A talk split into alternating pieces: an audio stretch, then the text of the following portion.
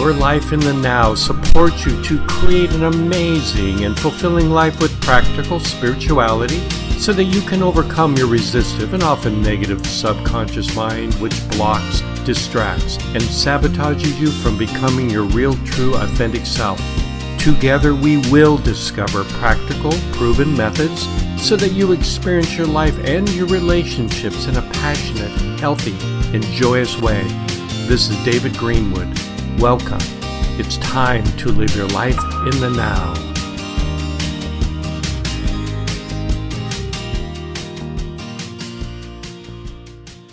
So, welcome to the third and final of the podcast and Freedom Within, talking about your subconscious like an AI. And this one's titled, How Can You Live with It? We talked a little bit about that last time, but what can you do about it?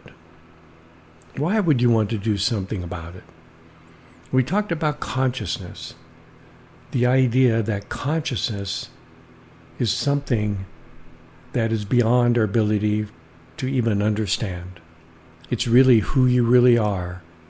And when your mind is quiet, when your consciousness is present in that healthy way, that AI part of you is healthy, it's quiet, it doesn't interfere with you, it's a tool for you, not in control of you, you discover there's something there that you really hadn't had much chance to explore. There's a sense of who you really are, finally, a true self. The authentic you, no longer controlled by the past, no longer controlled by the old programming.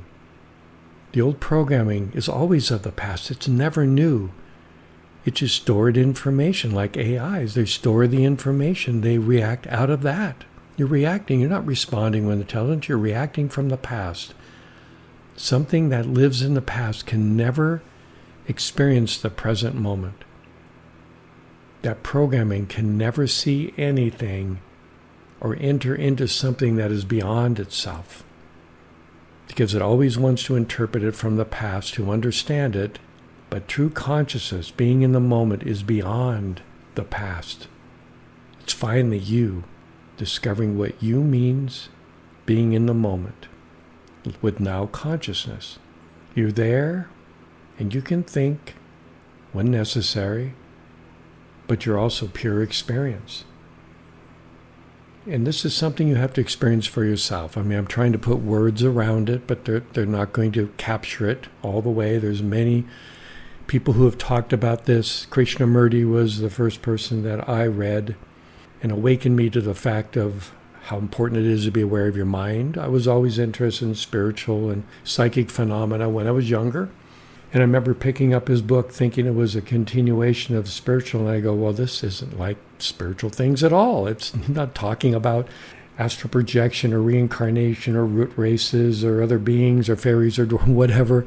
Wasn't that at all. It was about understanding yourself. How do you get beyond your conditioned mind? And why do you even think? I had never asked myself the questions that he simply stated. It intrigued me so much. I started reading it and started understanding things in a whole different level. And that's when I had my first experience where my thinking part, the ego, just dropped away. And without even knowing it, I was in the moment, just snapped right into the moment, and everything looked different. Was quiet, colors were alive, there was no thought, and the powerful, the feelings are impossible to describe. But I was fortunate enough to have that. And I remember the thing that really triggered it was I was reading a book by him with students. He was asking questions and they were answering, and he kept saying, No, it's more simple than that. Keep going, keep going. And for, for whatever reason, in that moment, nothing else mattered in the world to me than understanding the answer to that question How do you get beyond your conditioned mind?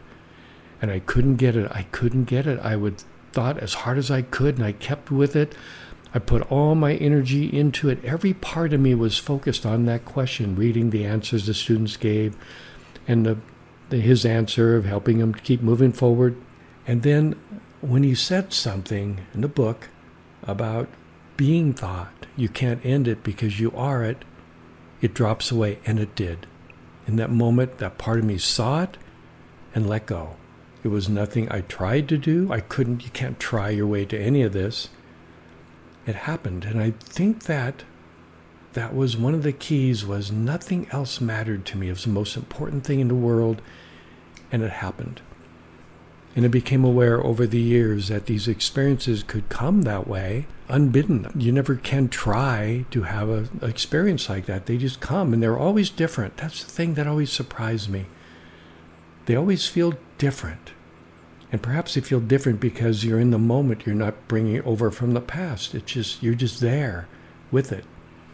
And again, I don't want to get caught up in talking about my own experiences because I just, all my clients, I want them to experience it for themselves. I want them to experience life in moments without the thoughts. Now, we're never going to be perfect. We're human beings. And yes, we've been programmed by a lot of past conditions, but we can do better. I have so many people come to me and they, they're talking about, oh, I read Krishnamurti, I read Eckhart Tolle and all these other beings, but I can't become like them. I can't, I can't have this final awakening. And, and so they just give up and quit. And I say, that is just, that's not it. You don't have to become like anybody else. You just be you. And if that you is not like these other spiritual beings, that's okay. The, the beauty, the, the joy of just making some movement toward and connecting with this is incredible. You never have to be like anybody else. Just be a healthier you, and you'll be amazed at how amazing life can be. You don't have to go all the way.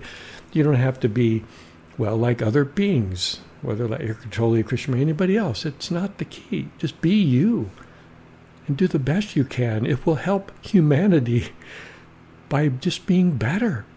Never doubt that when we, as separate entities, merge together in some way we cannot even begin to understand by connecting with this otherness and presence, everything changes on a level that we can't even begin to understand. You are vitally important. You matter. And we're trying to help clients see that, that that little bit of light in the darkness is unimaginably powerful. So, just take the time to think about AI in charge of your brain and why it's so beneficial to heal it to have it become healthy, to move beyond it, and to begin to experience life in this new way. And we're not doing it for the experience. I'm not trying to convince you. Yes, it's amazing, but but we don't want your ego to be the one that tries to have the experience. It's beyond the ego, and it will come naturally as you heal. It's it's it's fun to talk about it. I know, and it's fun to to tell people about you know these perceptions and everything and that's why I want them to understand it for themselves.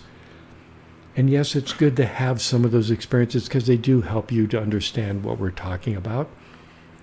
But you just do it because it's the right thing. You do it because it's healthier.